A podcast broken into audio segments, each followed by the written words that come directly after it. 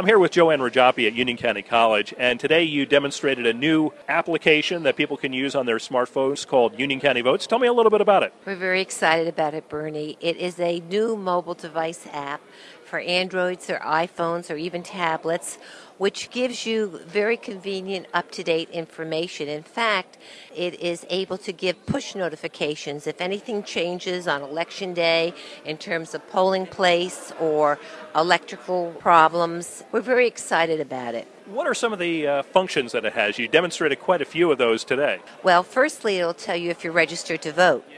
And if you're not, you'll be able to email us a form requesting an application to register to vote.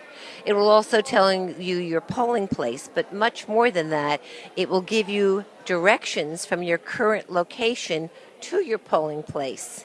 It also provides a sample ballot for each of the 21 towns. Uh, it will give you a calendar of deadlines for voters. It also has an app for candidates that are running for office.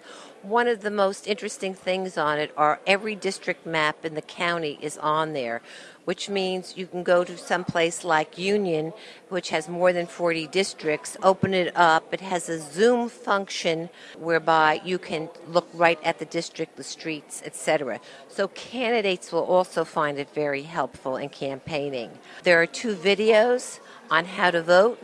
One is how to vote on the machine and one is how to vote by mail. Applying to work at a polling place, we need poll workers, election results, which are done on real time on election night, other accessibility information, and if you do not live in Union County, there are hyperlinks to every other county in the state, both their election boards and their county clerks, so they can receive the information for their county. For those who do want to download this to their smart devices, what should they search for?